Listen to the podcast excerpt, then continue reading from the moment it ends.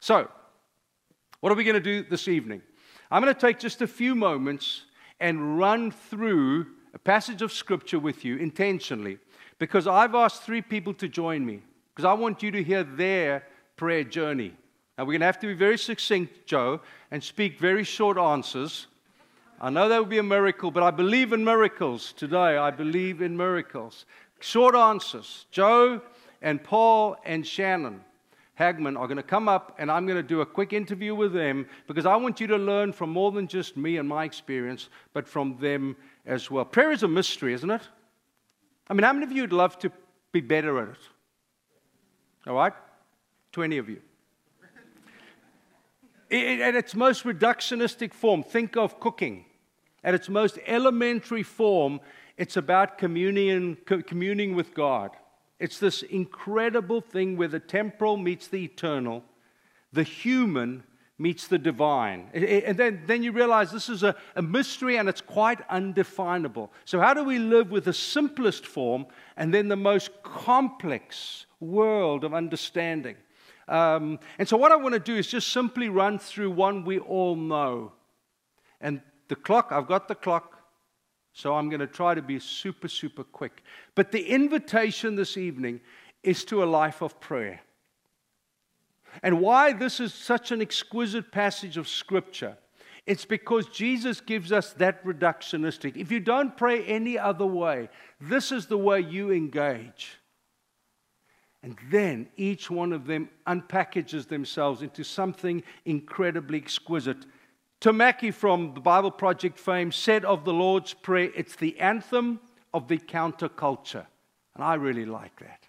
It's the anthem of the counterculture. So, Mark chapter 6 gives us a picture of what we call the Lord's Prayer. And I just want to extract some high points from this and help you see that there are so many different ways that we can learn to pray.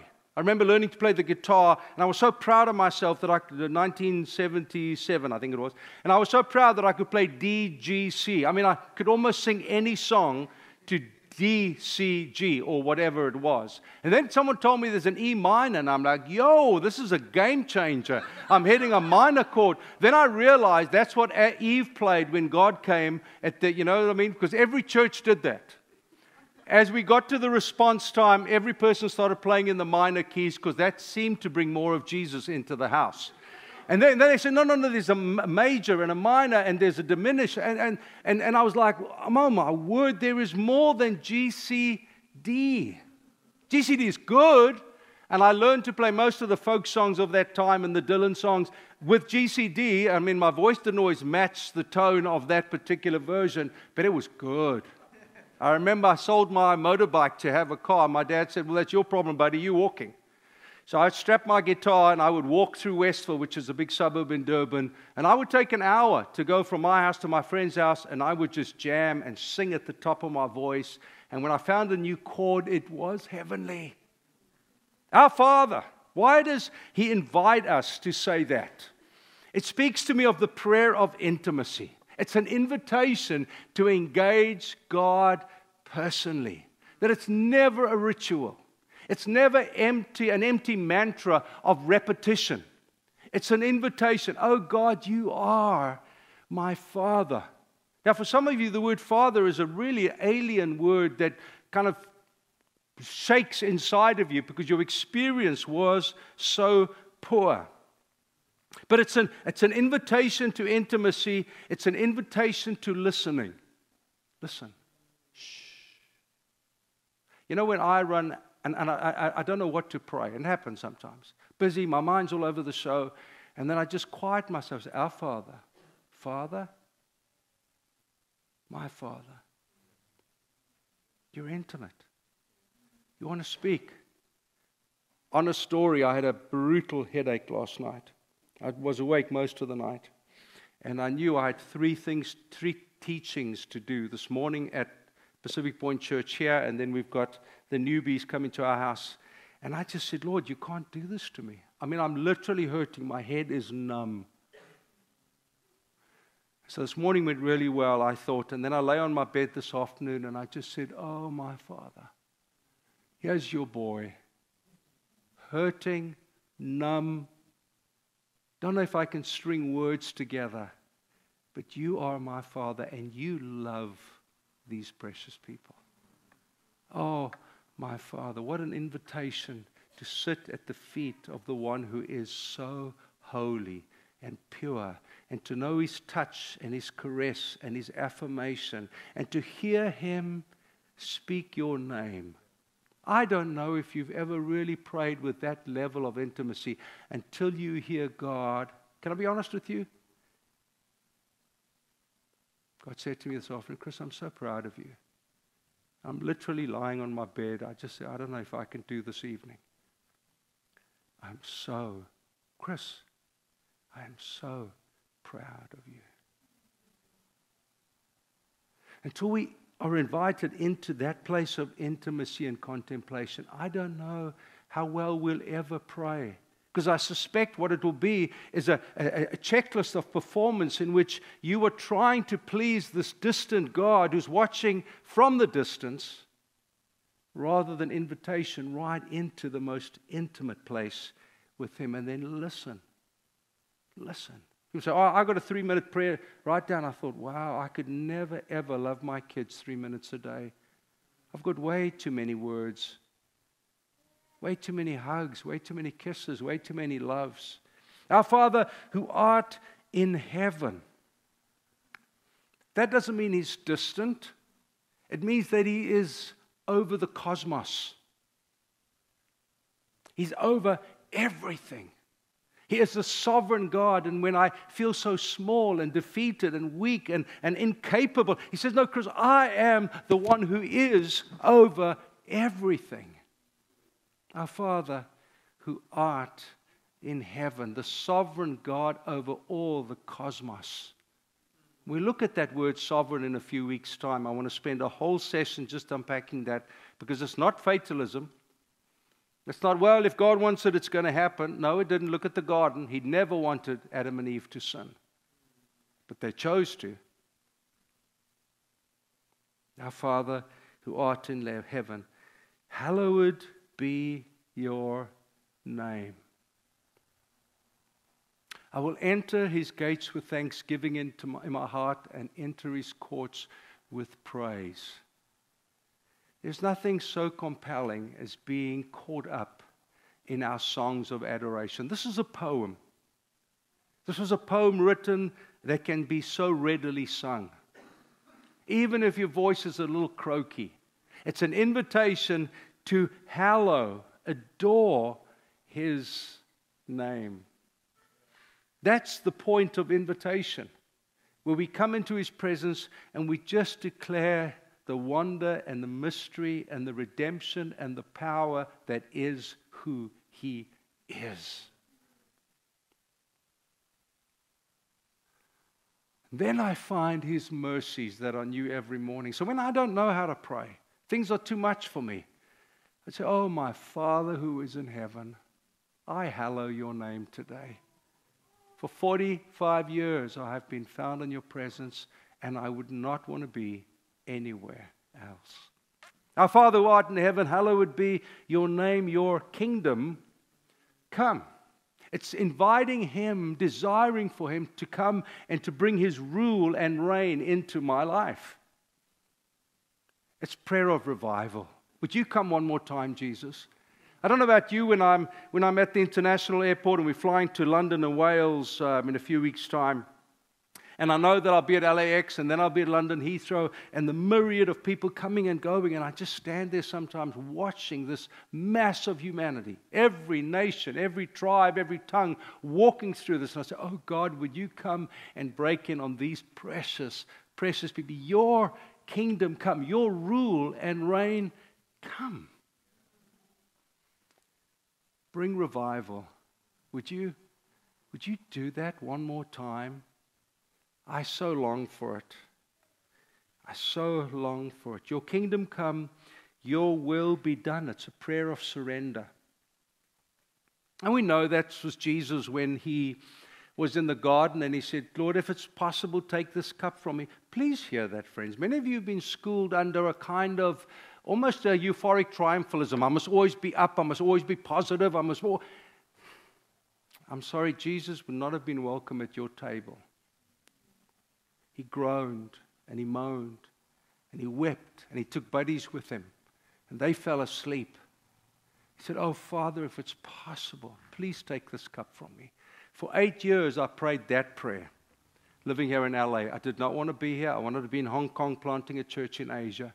For eight years, every day, I said, Lord, not my will, but yours be done. I do not want to live in the city. He was very kind to me, very, very gracious. God can cope with our vulnerabilities and uncertainties. You know, my boy went walkabout in uh, late high school, early college years. I didn't know how badly. He subsequently told us. But there was a time where I had no more prayer to pray. I didn't know what to pray. I'd, I'd, I'd, used up every prayer I knew. And I would go out to Back Bay and I would just walk Back Bay. It was three miles from my house to the Y and then back. And sometimes I went further all the way down to the Mercedes dealership there. And I would literally spend the whole time, an hour or more, Your kingdom come, Your will be done in my boy's life. I have no other prayer. I'm sorry. I've, no, I've no, nothing eloquent, nothing powerful, nothing mysterious. I can't quote 20 scriptures to you. Right now, I'm fighting for my boy's life. Your kingdom come, your will be done. Your kingdom come, your will be done. And it did one day. They'd been out in the desert when he was studying in San Diego. They'd got up to stuff that they shouldn't have.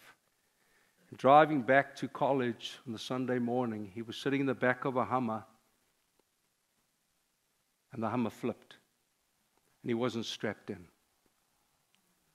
And he said, Dad, I saw the asphalt come at me. And he said, The next minute I was standing on the side of the road watching the Hummer roll down the street. And I had a little scratch on my shoulder and a little scratch on my back, and I had a little scratch on my foot. 70 miles an hour, you get flung out of a car. Who does that? Your kingdom come, your will be done. I said, T, God saved you, boy. Kingdom come, your will be done was the only prayer I had. On earth as it is in heaven, it's the most exquisite prayer of faith calling heaven to earth. That's the joy we had. A friend of mine, Gerald Coates, said it's like getting a handful of the kingdom and pulling it down into Project Planet Earth. That's what that prayer is. Like heaven, like earth. Where I can, in the full abundance and inheritance that is mine. I don't know why I've got so many personal stories today. Maybe forgive me. Uh, I, but, but we nearly lost the house we live in now. And it wasn't just for our house, it was the house that would start this church. And I remember lying on the couch awake because we were fighting to get the mortgage, long story. And I remember just crying out, as it is in heaven. This isn't a cool house for Chris and Meryl to live in. This is a house to launch a community. Get a handful of heaven and pull it down into the earth. Are you with me? It's a most exquisite style of prayer. It's a prayer of faith. It's believing not what I see, but believing whom whom I know. All right, moving on. Give us today our daily bread. It's a prayer of provision. It's petitioning God for the things that matter to us. And I love that, and time does not allow me even to tell one story. Uh, forgive us our debts, the prayer of confession, where God can cope with my sin, where God wants to listen to my misdemeanor he wants to heed my good old Bible word, iniquity. And I come to him with confession and I bring my account current with him. God, this is, I'm so sorry. I'm, I'm so sorry. I should have turned my computer off last night at one o'clock and I didn't. I am so sorry. I objectified that woman as I saw her on the screen. I am so sorry. I can't be like Adam and Eve, hiding, pretending that didn't happen. I, I come to him and I, and I say, Oh God, I am so sorry. And the blood of Jesus that'll cleanse me of all my sin washes me white as freshly fallen snow. Prayer is a beautiful, beautiful thing. And also forgiven our debtors, the prayer of intercession. Lead us not into temptation. Again, a, a, wonderful expression of standing in the gap, just not for ourselves. There's a beautiful story of Elijah on his knees, literally in the then uh, birthing position. He had his knee, his head between his knees. He was squatting. And what can best be descri- described as a moment of birthing. He cried out to God that the cloud would come and bring rain upon a barren land. It's an exquisite prayer. That's why sometimes we pray with groans and utterances we don't even understand. I cheated. I watched my daughter give birth to my first grandson and they said we weren't allowed to go in there. But that, you know, rules are guidelines. I, I never really find how wonderful rules are. So we were supposed to wait in the visiting room. Meryl and Dana were in the room with Nas. And I, you know, if you walk confidently, people think you know where you're going. So I walked confidently, confidently until I heard her cry. And there was, a, there was a curtain there, and I stood there and I just opened the curtain. She looked at me, tears, squeezing the sucker of a baby. And she said, Hi, Dad, how are you doing? I'm like, What the hell? Don't care about me. How are you doing? Because I heard her pain. It mattered to me. But deliver us from the evil one, the prayer of deliverance and warfare for your kingdom and the power and the glory, which is not in the text added later, the prayer of protection now and forevermore, the prayer of blessing. One of the prayers that Meryl prays that I love, not too shabby is um, in the mornings when she gets up, she invites the Father to put his hand on her head. Say, Father, would you speak a blessing over me? And I love it. Sometimes I cheat, I look. I kind of seem like I do it a lot. I don't really, I just do that. And uh, it's such a beautiful moment where I can see the Father God putting his hand on her head, putting his fatherly blessing all over her. All right, I've got too much to say. Joe and Paul and uh, Shannon Hagman, would, uh, would you come and join me up here? Can we? There are three chairs at the back. Can you guys bring them? Yeah. Thanks, Ben. So, why have I chosen these three? I could have chosen any one of you. But I thought here is a representation of the community.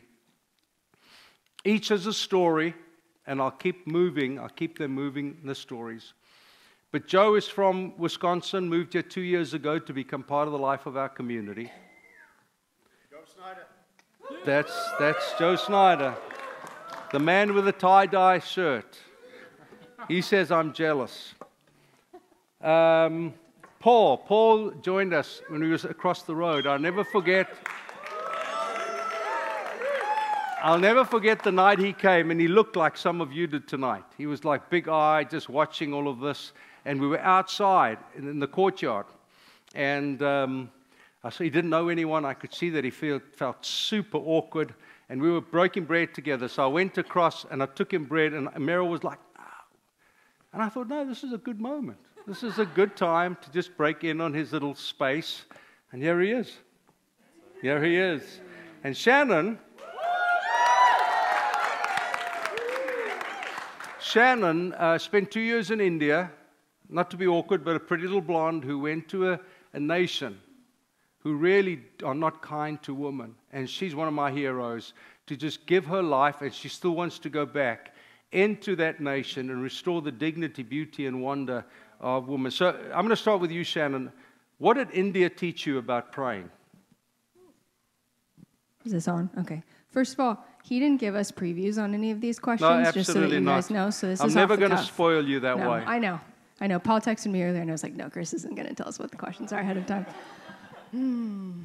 I think the on earth as it is in heaven part, um, that we have an opportunity every day, whether we're in India or we're here, to partner with God in bringing the kingdom of heaven in a coffee shop, in our living room, on a phone with a friend, doing dishes. And it's so easy to get caught up in myself in my fears and my worries and my frustrations and that relationship and that thing. And the moment we do that, we cut off the channel of the Holy Spirit and His power in us, in our ability to bring the kingdom of heaven on earth in prayer. And so I think India is just, you know, it's a dynamic place. It's a place where they wail when they're in prayer. We don't do a lot of wailing here. And, you know, we keep things tame. We we got a keep gun it whale, neat. though. Does that gun count? whale, No, okay. not the same. We have to change the letters. um, but yeah, just like to cry out, right? Like, what would it look like if, as a church, we came together and we wailed those longings in our heart that are over injustice, that are over oppression, that are over whatever the broken aspects are in the world? Like, what would happen in Genesis in Costa Mesa if we set up a wailing wall in Costa Mesa, right? Jerusalem. Anyways. So, is there a, an answered prayer that jumps to your mind instantly in India where you cried out to God and God met you in a most unique way? I will share one of my host mother. My host brother was kidnapped, and we don't know why. We just came home while I was there. I walk up, and my you know 17 year old host brother had been grabbed and taken on a motorcycle, and his single mom, which in India being a single mom is like a horrific thing. You know, you did something terrible for your husband to die and be a single mom. She sat on that tiny bed in that tiny room and she cried out to God with everything that was in her. You know, God, this is your promise for me. This is your promise for my son. And I am declaring that you will return him to life today. And an hour later, someone brought him back on a motorcycle. So, Beautiful, beautiful, beautiful. Paul, you stumbled into our world. You had come from a life of addiction, and you have pursued prayer as one of the, one of the high passions of your life. Why? You know, prayer is honestly it's been it's been super messy. Prayer is a place where I've been very well acquainted with my brokenness and I think even with the addiction and just compulsions or the issues we face with life, there's just a certain threshold where you just can't do it on your own. And you're just you just come to this moment where you're really brought to your knees and prayer was like the only thing that i could do. But at the moment not knowing that what i was doing was prayer but just the deep groans within my soul and just crying out to someone or something and god just so passionately being right there and having experienced that experientially I was just like, man, this is the most powerful thing on earth. But it was a long journey because I feel like I had to reconcile this disconnect with the Father, where I feel like so many of us pray to God, but not really trusting or knowing if someone's really there. It's more out of like moralism and just like, this is the right thing to do, so I'm just gonna pray because I've been thought like this. But then I think there's this reconciliation that needs to happen where we, you know, trust has to precede faith because unless we can trust Him, like, we'll never truly take that step forward and experience true faith. So, There was a time when you were in the canyon, early, early days, and you met God quite significantly. It was, my memory serves me right. Maybe what happened there? yeah, so I was in King Can- uh, Kings Canyon uh, by myself on a three day just solitude retreat, camping, like with off grid, no reception, and all that. And I just had this big question of, you know, what, what am I meant? Like, how do I experience God deeply and just very passionately coming to Him th- with this question of, like, God, how can I experience you more? And then for the first night, it was just silence, just radio silence. I'm worshiping, I'm praying, I'm reading the word, nothing. Second day, same thing, it's just silence. And then here I am, like thinking, like, man, I took all this time, drove five hours, deep, like in the canyon, and I've like wasted my time. And then in a very ordinary, like moment of silence, I just heard God say, Paul, the most important and truest thing about who you are is that you are my beloved. And just sit in that. And then I was like, this is just too simple. Like, this is it, God? Like, this, this, this is the big secret? And then I came back not realizing how deeply that formed me in a way where I can't explain it with words, but I just came back different. Mm-hmm. Just this like rock solid assurance and confidence that God is really for me and truly experientially experiencing his love for me as his beloved. Beautiful, beautiful, beautiful. Joe, you come from a very different background to both of these, from the Midwest. And um, when did prayer begin to matter to you? You came to faith when you were at college, 18, 19, something like that? Okay. So when did you realize prayer mattered to you? Um, probably when it was all falling apart. So for, for me, uh, I, I came to know the Lord young and learned to commune with God relatively regularly. Um, learned the value of quiet time and all of that kind of stuff. And, and God did lots in me, but in my late 30s, I hit a series of life circumstances that turned my life totally upside down. I had come to grips with some failure in my own life and and God just removing some things because He wanted to get at my heart. And um, really, so I don't know, six, seven years ago, I, my daily relationship with God and my prayer life completely changed out of desperation. And I found that um, much of my life with God, I thought I had my stuff in order. You know, I was a pretty good kid. I loved Him. I worshiped. I read my Bible, really since I was young. And um, but there was something about identity, there was something about security, there was something about me just being his son, similar to what Paul just said in terms of just knowing that he's loved and that he belongs to God. That for me, I had to experience kind of in failure and when everything fell apart and went dark. And I found myself in a deep depression for the first time in my entire life. And I found myself anxious. And I found myself crying out to God on long walks at the beach, long walks by myself, long walks of God, what's happened? Have I failed? What have I done? Where are you? Who am I? Who are you? What is going on? And um, so for me, a whole lot of failure and a whole lot of darkness caused me to find God and find communion with Him, find prayer, conversation with Him matter in a way that's completely changed my life. Beautiful. Beautiful. I didn't know that part of your story, actually. Um, one of the things that I love about you, Joe, and there are many, I tease you, but I only tease people I love, um, is you, you, you, have, you have faith for finances. You seem to be able to cry out to God, fully, fully expectant that God's going to provide. What's the story? brief, brief, brief. Um, You know, one of the things I learned from my parents, who came to faith when I was young, uh, and God did something in them to cause generosity to flow from them. And it's, it's I, my home eventually broke apart in a quite tragic way, and so the story isn't very happy, but it's, it's one of the things I can look back on and go, God taught me that through this thing. And I saw my parents in, in poverty give out of their poverty. Um, and there were seasons where our family had next to nothing um, for different reasons, um, not having to do with any of their impropriety or failure or anything. It was just the season they were in.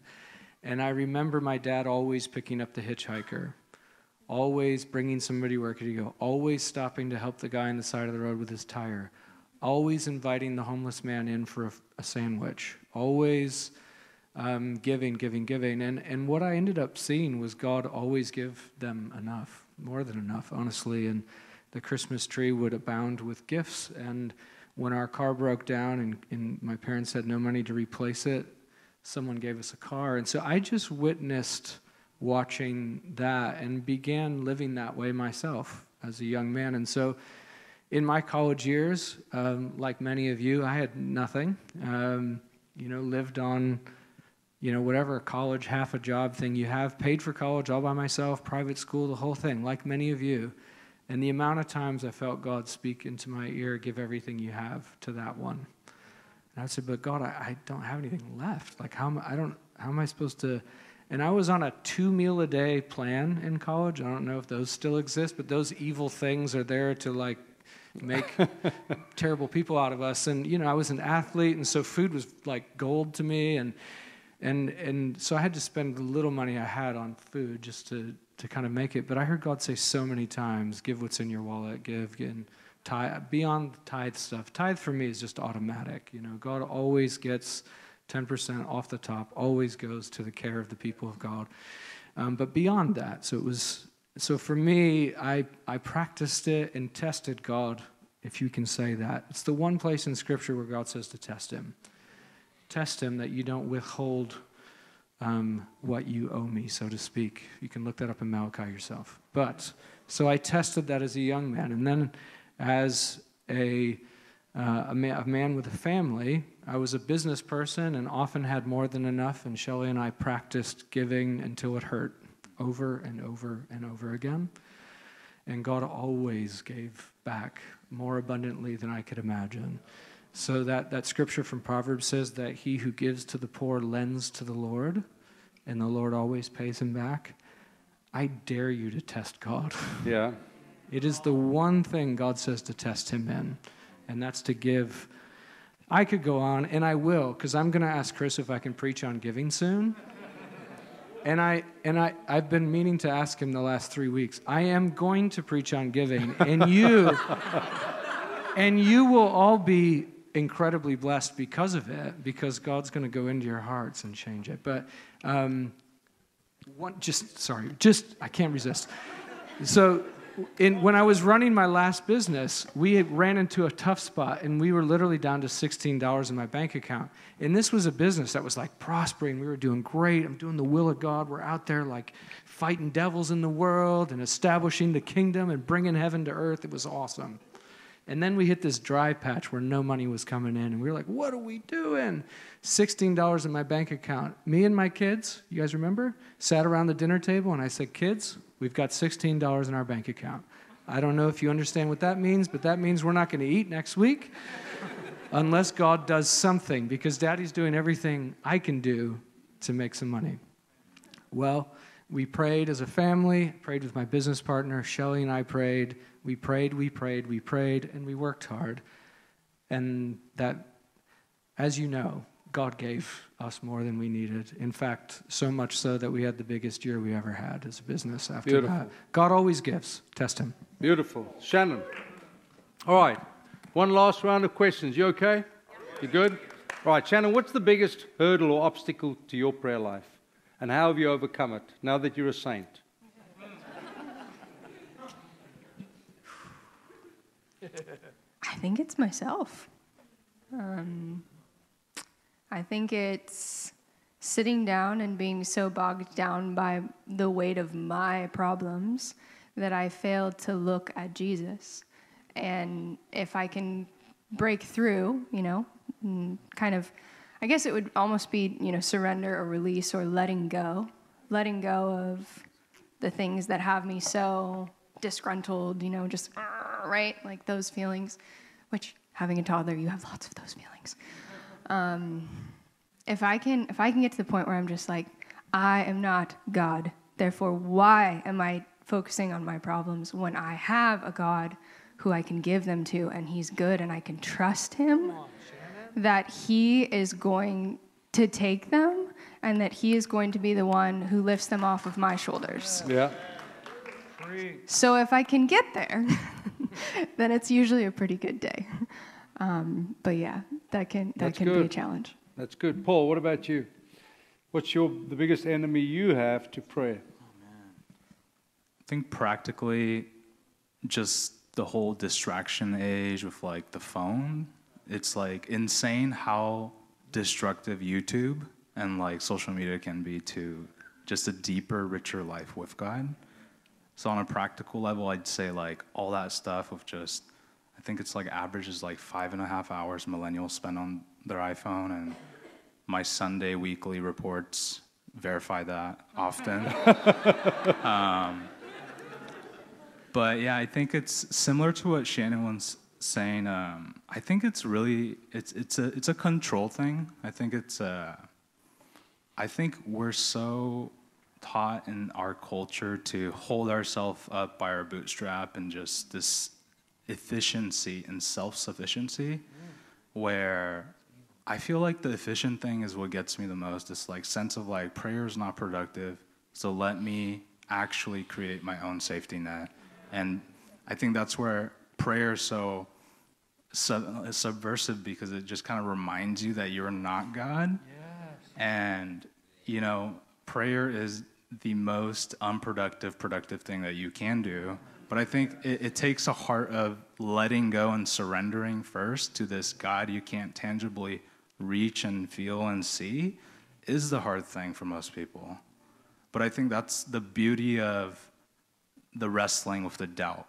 Because in my own life, I've been going through a tender season of doubt and just lamenting. And it's like Shannon was saying, like, we suck at lamenting here. And I think asking the hard questions, wrestling, and just kind of really being raw and emotional and just like learning how to be real with God because God is so real that He can only meet us in reality. Where if we're like delusional and we're like, you know, in denial, He can't meet us there. He can't change what we're not believing. So for me, embracing reality and so good, yeah, just like learning how to surrender and doing that daily, but also like learning how to truly lament and wrestle with God and knowing that faith always coexists with doubt. Because if there's absolute certainty, there's no need for faith. Beautiful.